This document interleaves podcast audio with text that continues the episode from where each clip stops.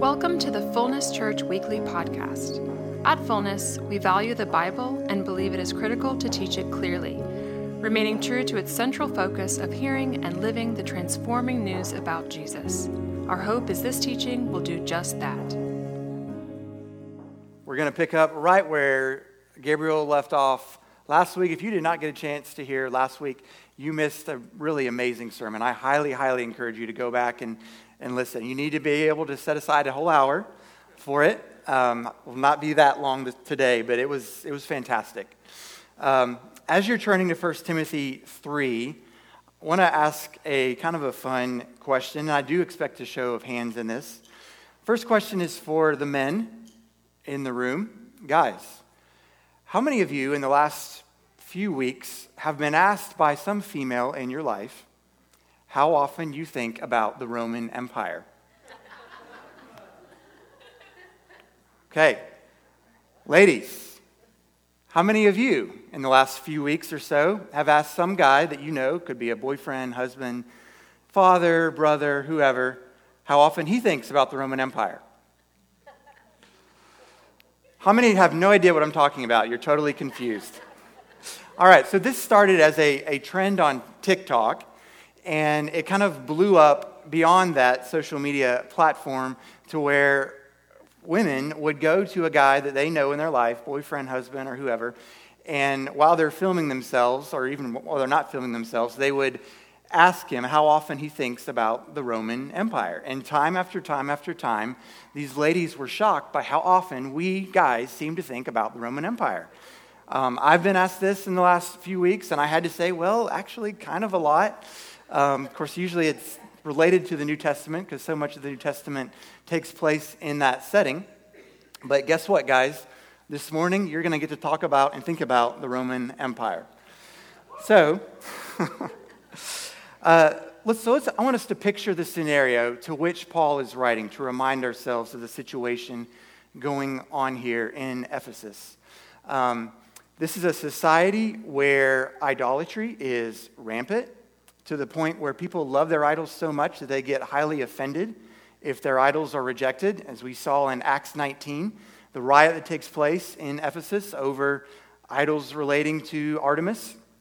This is a society where sexual immorality is normalized and rampant.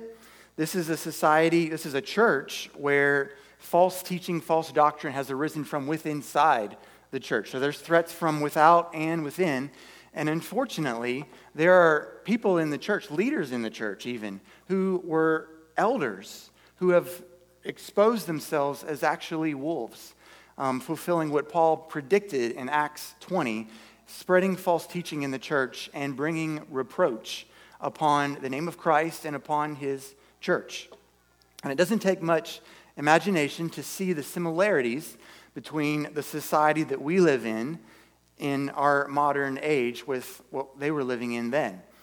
One of my uh, favorite authors, a, a, guy named Lesslie Newbigin, a, a, missionary and theologian, he said that one of the main um, similarities between that time that we're talking about today and the modern age is that that was a pre Christian paganized society, and we live in a post Christian paganized society that actually, he says, is more resistant to the gospel than they were.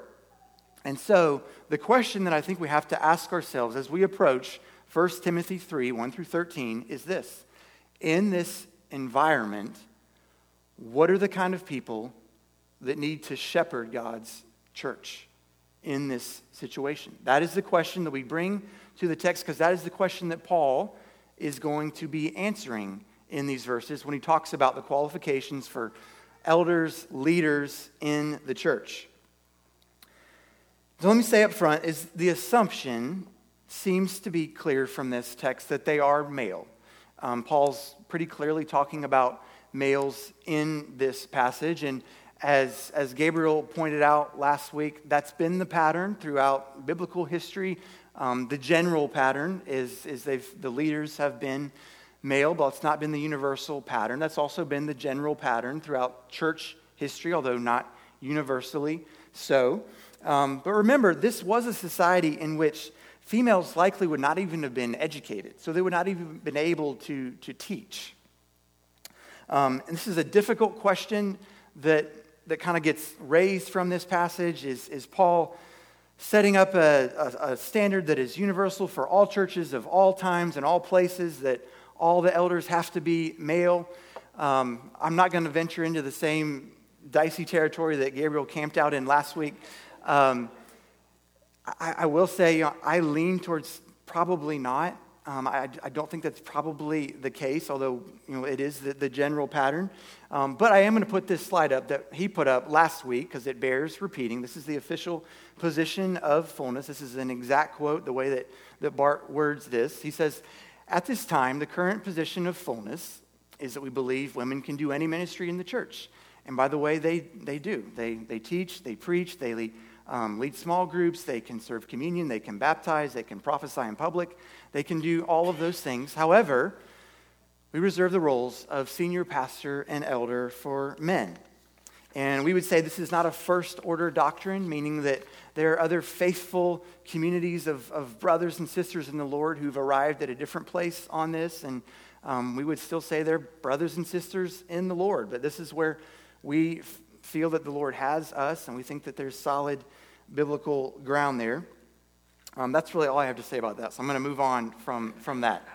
Uh, but you might be thinking, okay, so if this is a passage about what are the qualifications for elders, why do I need to be listening to this sermon?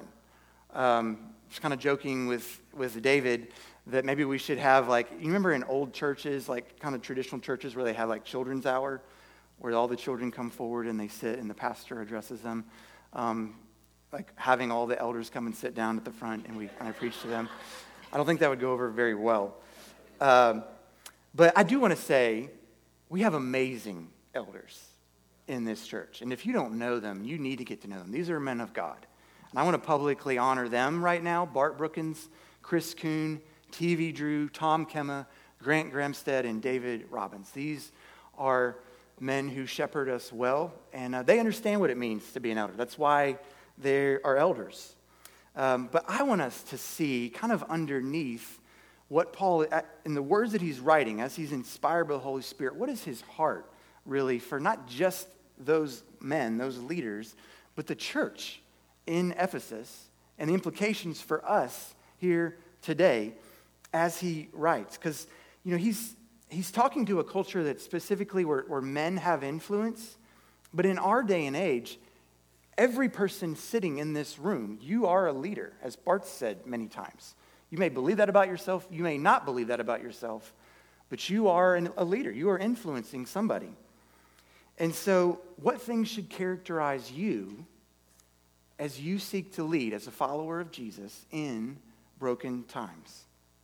So, with that said, let's look at 1 Timothy 3 1 through 13. So he's going to give a list of qualifications for elders and then deacons. I'm going to actually spend most of my time in the first list, verses 1 through 7.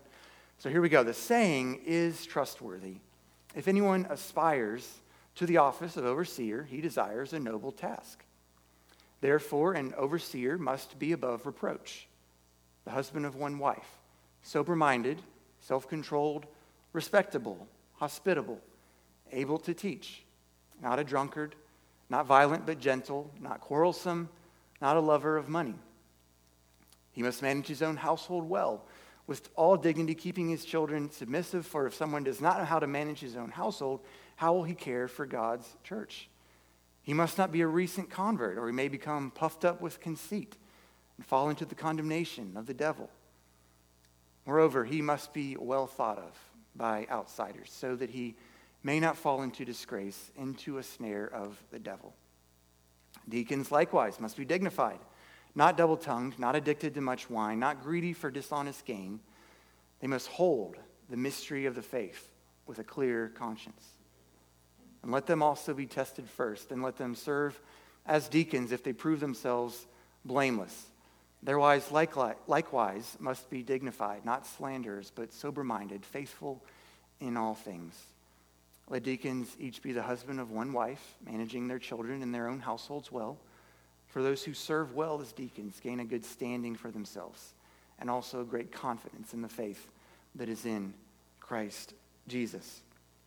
So, a few important things about these lists before we go on that we really need to be aware of. First of all, the same Greek word for overseer and elder is it's the same word, and those are often interchangeable words. Um, episkopos, the um, the word it, it really means uh, an overseer, a guardian, a bishop. The verb form of the word means exercising oversight, to oversee, to care for, to look at, to take care of. In the New Testament, they always appear in a plural number, and, and it's not just one elder. So we would hold to a um, what, what is called a plurality of elders here at Fullness. It's not one person that all the power is, is concentrated in. Also, it seems, as Gabriel pointed this out last week, it seems this is probably not a, a really strict checklist um, for, for all of these qualifications, because if it was super strict, taken completely literally, Paul would have disqualified himself by nature because he wasn't married. Paul was, was single. so, um, not, not necessarily a strict checklist. It's assuming that the overseers of the church will be married, but it's not setting that up as a qualification. Also, some of these same qualities are actually given to non elders um, and even women in the church. Uh, women are told multiple times to have self control. In the passage that that Gabriel preached on last week. They're told twice be self controlled. And later on in the passage, widows um, who were the wife of one husband, Paul says, are, are told to be taken care of. That's just the flip side of saying husband of one wife. And so these qualities are not necessarily meant to characterize only elders, but the elders are meant to exemplify them. And I think maybe surprisingly, None of these characteristics are distinctively Christian in and of themselves. In actuality, these are characteristics that would have been part of just Greek moral philosophy, just kind of the highest ideals of Greek moral philosophy at the time. Paul is, of course, assuming that these guys have Christian virtue, are showing the fruit of the Spirit, but this list is really more about their public conduct in a pagan society, how they appear publicly. This list focuses almost exclusively on the character qualifications of leaders, more so than their, their duties, what they're actually called to do, with the notable exception of teaching. It says they must be able to teach. But these lists are really more focused on what is the type of person who is to be appointed to, to shepherd and, and lead. It's also, think, really important to note this list, these lists are not legalism. And I, I, hope and pray, it's been really my biggest concern, is that this is not taken as something that is oppressive or weighty. This is not Paul putting extra weight to crush people. This is Paul calling people up to a higher standard. Paul has already emphasized the gospel in chapter one. That was two weeks ago. Pastor Bart emphasized that. We, we, we, we live by the gospel, the gospel forms us. In chapter two, Paul says that there is one mediator between God and men, the, the man, Jesus Christ. So following a list is not the mediator between us and God. The gospel is. The gospel is what forms us into these kind of people, and the Holy Spirit is who empowers us to be these kind of people. And finally, it's important to note that these lists must be seen in contrast. Paul is writing to a specific situation that's happening in Ephesus, and he's saying these lists should stand in sharp contrast to the conduct of the false teachers, of the opponents who are bringing reproach on the name of Christ and on his church. You know, there's, there is um, a lot of distrust of leaders right now in our society. I think that's pretty well known. Leaders in politics, leaders in business, leaders in the church are genuinely, generally viewed with distrust and suspicion because many people have been burned by leaders in all of those spheres. Uh, when they see that whatever values those leaders may say that they um, hold to, when stuff in their lives gets exposed, it, it causes people to distrust them and to not think of them well. And Paul doesn't want the leaders in the local church to fall into this same trap. He calls it a trap of the enemy. So, the theme of this list, really the overall theme of this, is seen in how Paul begins, how Paul begins his list. His first thing that he says is that they must be above reproach. And he really comes back to that at the end of the, the list in verse 7, where he says they must be well thought of by outsiders. That's Paul's term for unbelievers. And so he's kind of bracketing this list with this theme that this big idea that he has to be above reproach. And this is really a one point sermon today, and this is it. This is, this is Paul's big idea is we need to live above reproach. And this theme of not harming the credibility of the gospel, not bringing reproach on the, the, the, credibility of the gospel, but adorning it is a driving passion for Paul. I remember a few years ago when I first started kind of noticing this and reading through Paul's letters, you, you begin to see it everywhere in his letters and the narrative accounts of him in Acts. And I'm just going to put up one verse as an example. This is Paul on trial before a Roman politician giving a defense of himself. And so often, Paul's defense of the gospel included statements like this. He says, Paul argued in his defense, neither against the law of the Jews, nor against the temple, nor against Caesar have I committed any offense. He's saying, I've been a man of character.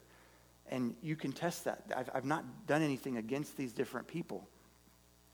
And he repeatedly emphasizes, particularly in the letters of 1st and 2nd Timothy and Titus, this idea of, he, likes, he uses the phrase adorning the gospel, which I love that phrase. It's a beautiful phrase. Adorning the gospel and not bringing a stain on the gospel, saying that that's especially important for those in leadership in the church. Now, I think it's really important for me to stop here and pause here and clarify what Paul means and what Paul does not mean because we can kind of get on board with this idea pretty easily. I think people say, like, yeah, yeah, we need to have a good public image in our society, especially a not a very Christian society. We, we want to make the church look good.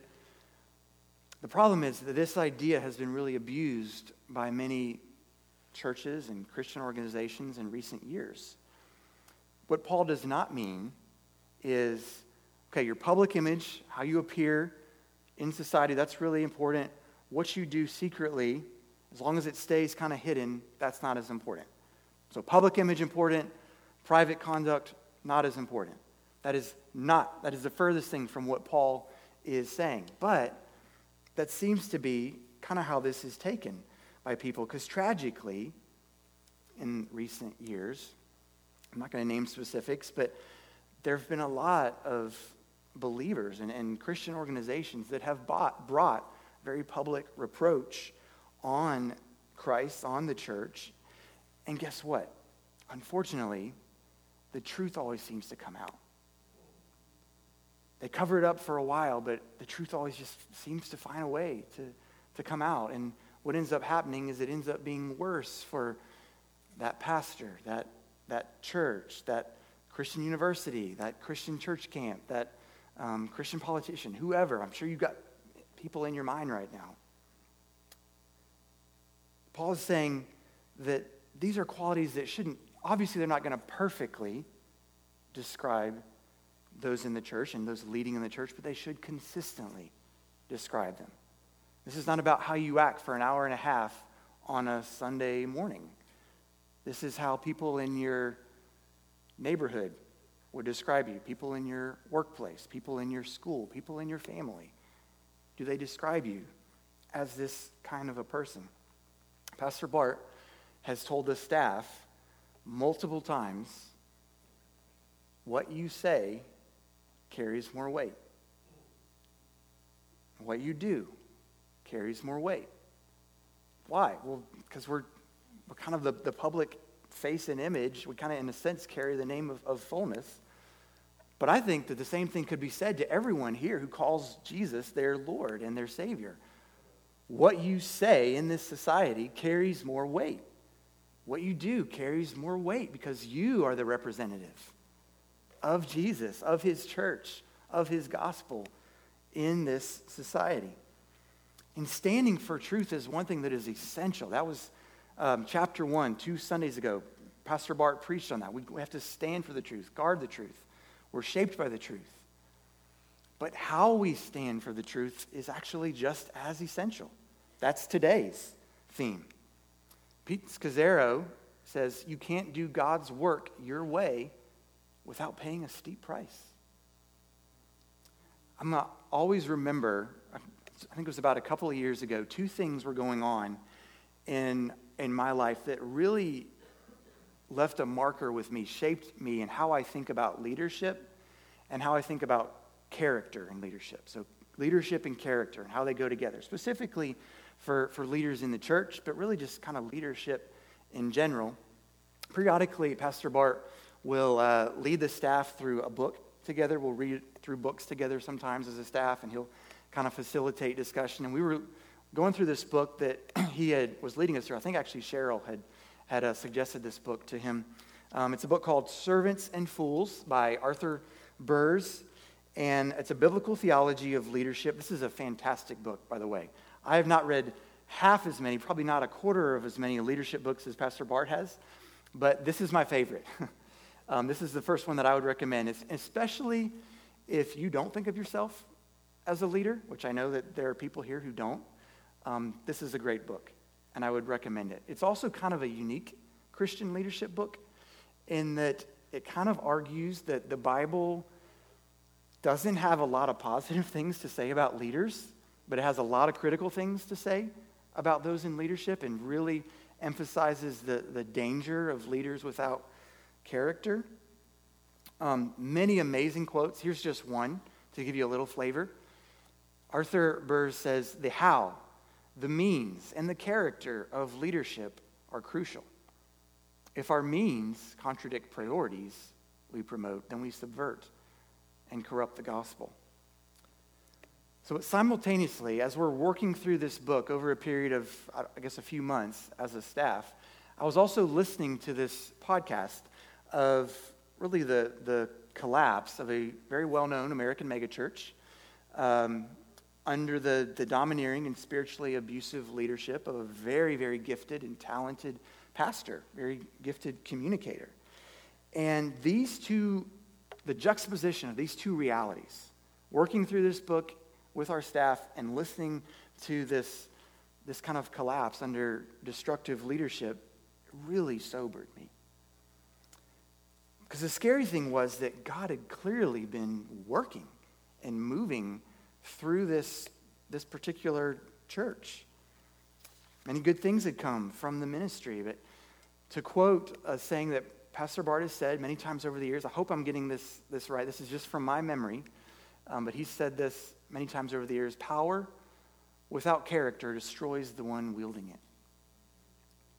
And I remember praying repeatedly during this time God, please protect me.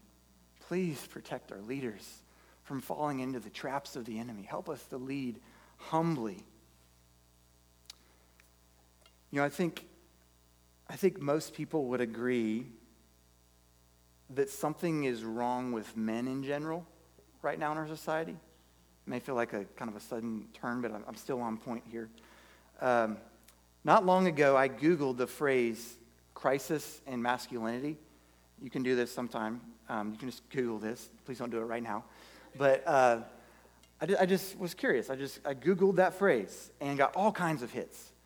But the interesting thing to me was that a lot of publications have published pieces, articles on this just in recent years. But it was interesting that people both on the, like, you know, the left leaning type publications and right leaning publications, they were all writing on it. And because everyone agrees that something is wrong. Now, no one agrees what the root problem is or what needs to be done, but everyone agrees that something's wrong. And so you have these you know, well-known men who are heralded as great examples of men in some circles, and in other circles they're heralded as terrible examples of what a man should be. Some would say any form of masculinity is just inherently bad, need to get rid of all of it. Others would say, well, no, no, men need to be more domineering and aggressive, not less. And I think, I think I would say that Paul's list that he gives, that we're going to look at again here in just a second, probably doesn't fit super neatly in either of these kind of modern cultural extremes of what a man should be. So here's what I want to do I want to look briefly at the list just kind of compiled throughout 1 Timothy, and this list could be longer if I brought in 2 Timothy. But just briefly, what do the false teachers look like? What characterizes them? Because remember, the, the elders in the church are supposed to contrast this list. And I think when you, when you see them side by side, you're going to see the contrast. So, just a few things about these wolves in the church. The false teachers, they teach different doctrines. Evidently, they're doctrines of demons, Paul calls. You know, demons can do that. They can create, can form false doctrines. Um, they lack love. They have seared consciences. They are puffed up with conceit. They see godliness only as just a means for financial gain. They have a love of money. They have an unhealthy craving for controversy and quarrels. They like to argue. And in some, they're, they're bringing reproach on the church. Now, the type of men that Paul wants to lead the church. But remember, no, remember now, he's, he's specifically speaking to the men who are leading this church, but as all who are leading, as Christ's followers, that's everyone here who calls Jesus Lord, these things should also characterize you. Especially, I, I, am speaking, I know I'm speaking specifically to the men a little bit more today, but, but these can characterize everyone. So Paul's going to list 11 qualities in verses 2 and 3. Seven are things that the men, the leaders should be, and four really that they should not be. And I want to say this before I put him up again. For guys here in this room, I don't know for a fact that this is the case or not, but if you're a guy here and you would just say you feel like you struggle to fit into the cultural stereotype of what a man should be, of what it means to be masculine, I would say don't look to the voices in culture. Don't look to popular influencers on YouTube or podcasters. This list is a really good place to start of what should a man be. This list is a really good place to start of who you want your daughter to bring home. So, what should they be? Above reproach is the first one. Remember, that's kind of the, the summary statement of the whole thing.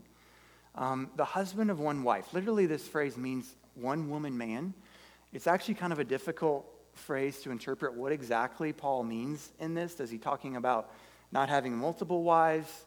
Uh, is he talking about just one wife only ever in, in the man's life? That was actually the understanding of the first few centuries of the church was that there was no remarriage uh, for, for the, the men that were leading in the church. Now, obviously, Paul's not against remarriage in general. Go see 1 Corinthians 7.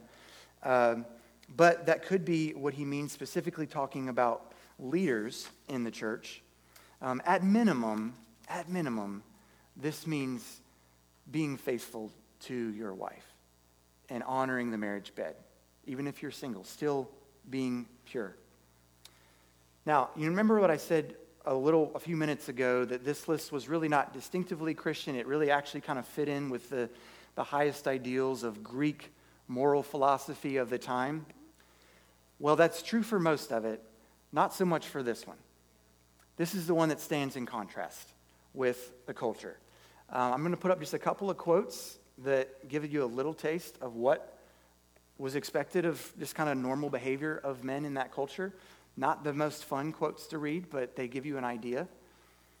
Demosthenes, a Greek statesman, says this Mistresses we keep for the sake of pleasure, concubines for the daily care of the body but wives to bear us legitimate children. That was a typical Greek male attitude. Tom Holland, who's a, not the guy that plays Spider Man, but uh, there's a historian of antiquity whose name is Tom Holland.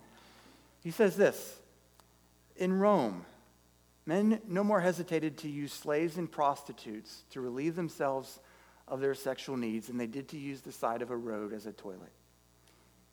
This was a pornographic culture before there was internet. And it's in this environment that Paul says, be a one woman man. Stand in contrast to the society around you. He goes on, he says, they must be sober minded. I'm going to move a little quicker through the list now. Sober minded, that's kind of the idea of having a mind trained for wisdom and discernment. Self controlled, respectable, talking really about outward public behavior.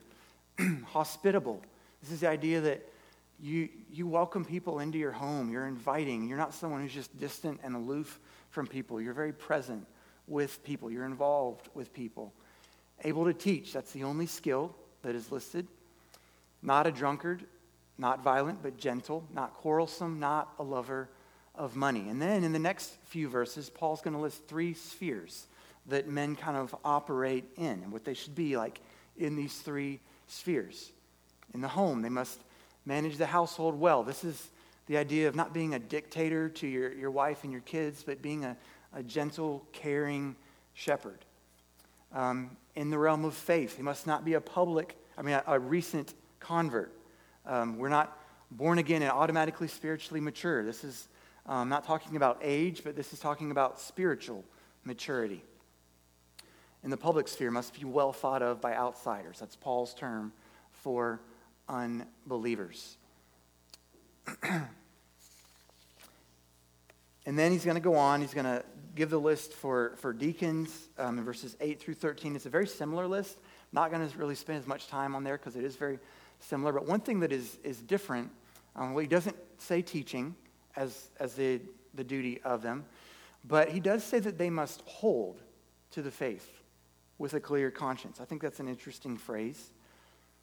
What are we holding to as leaders, as influencers? Because it over time becomes evident what it is that we're really holding to. Are they the core doctrines of our faith, or is it a kind of a hobby horse that we just we get really interested in? It's sort of a more of a peripheral issue. What are we holding to? New Testament scholar um, Don Carson, D.A. Carson, he says, I think this is a great quote. This is this has stuck with me over the years as one who is influencing, trying to, to shepherd um, the young people in this church. He said, Our hearers are inevitably drawn towards that about which we are most passionate. Every teacher knows that. We got teachers here that know that. My students are unlikely to learn all that I teach them. They are most likely to learn that about which I am most excited. And he goes on to say this If the gospel is merely assumed, while relatively peripheral issues ignite our passion, we will train a new generation to downplay the gospel and to focus zeal on the periphery. You know, I was thinking about this, and this might be a little bit scary what I'm about to say next. I was thinking, what would, what would Bart, what would he say? I say Bart holds to. Um, what is he, as the, as the head shepherd, as the head under shepherd, under Jesus, our main shepherd, what, what did we hold to? I think a lot of people could list amazing things that he holds to, but I think if I had to narrow it down to one thing and only one thing that he holds to, I think I would say it's this that we must have, understand, and walk in the power, presence, and person of the Holy Spirit. That it is a non negotiable. That if we don't, all of this is meaningless and we're all going to end up miserable. Hopefully, I know he's either watching live or he's going to watch this. Hopefully, that's an accurate representation, but that, that would be my best shot at that.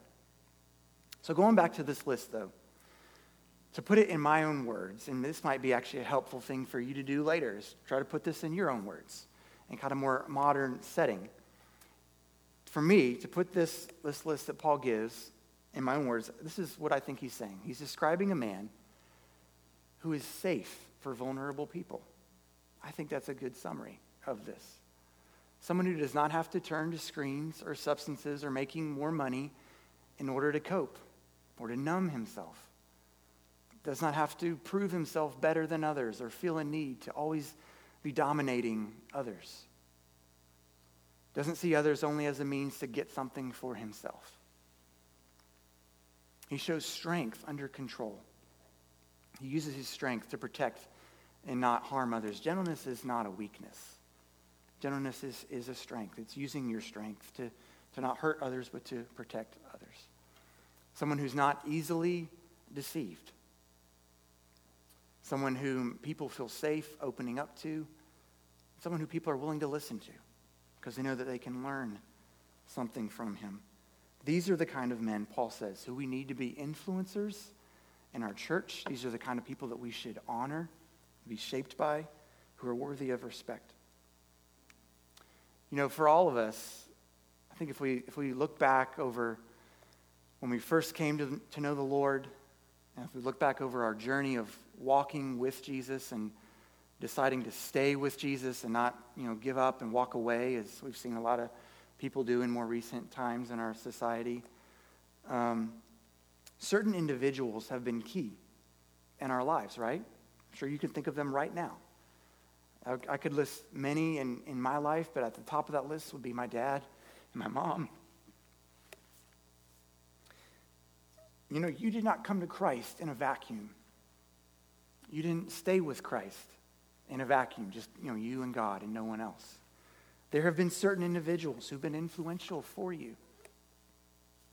And these are the kind of people who did not repel you away from Jesus, but they attracted you to him.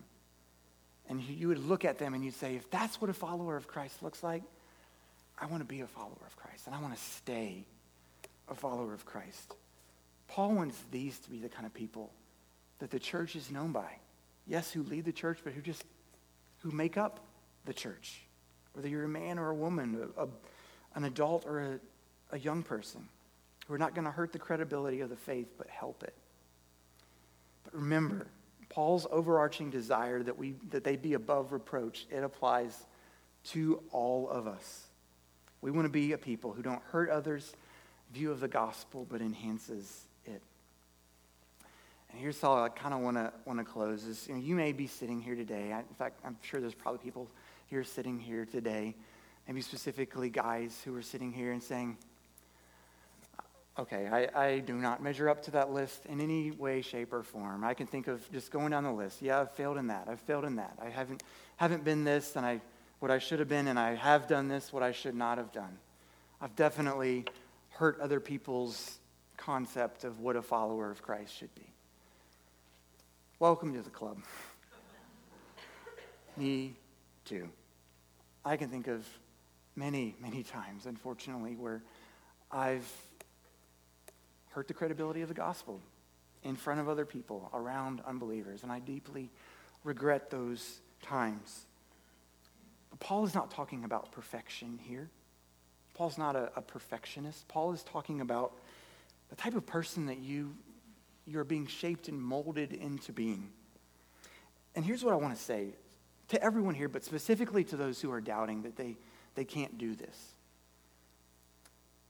Don't put more confidence in your sin nature, in your sinful habits, in the demonic strongholds in your life than in the power of the Holy Spirit. The same Spirit who was present and active at the creation of the universe, who was present and active in raising Jesus from the dead, defeating death, is literally taking up space in your physical body. And He's for you. He wants holiness for you more than you want it for yourself. He's available. You can walk with him. He's God living inside of you. You can be the type of person who adorns the gospel. So let's do it. Let's be it. Let's be men that adorn the gospel. Let's be women that adorn the gospel. Let's be young people that adorn the gospel. Let's be leaders in this broken world who adorn the gospel. In just a second, I'm going to have Gabriel come up and lead us in a, a confession, really a prayer, corporately, um, to follow up on this. And then and Craig and the team are going to lead us in a closing song. But here's the last verse, the last passage that I want to put up on here and, uh, and, and, close with this. This is also a passage from Paul. This is in uh, 2 Corinthians. And Paul says this Not that we are sufficient in ourselves to claim anything is coming from us. But our sufficiency is from God, who has made us sufficient to be ministers of a new covenant, not of the letter, but of the Spirit. For the letter kills, but the Spirit gives life. Oh God, may that be us. In Jesus' name. Gabriel. Thank you so much, Scott. so good. Well, amen. Scott has actually written a confession for us to take these things and declare them corporately together. So let's go ahead and put this up on the screen. And I'll read the part where it says leader and where it says everyone. Uh, you all speak out. And I just want to say, by way of reminder, whenever we do confession here at Fullness, this is prayer. This is not a rote thing that we're just reading off a screen. This is prayer. So take it as that and nothing less. Oh God, we live in a land where your name has been defamed. There's much confusion and contempt surrounding your character and your church. Holy Spirit, please empower us to adorn the gospel of Jesus Christ. Oh God, too often the church has brought reproach on ourselves by our private deeds and public words. As Paul says, the name of God is blasphemed among the nations because of us.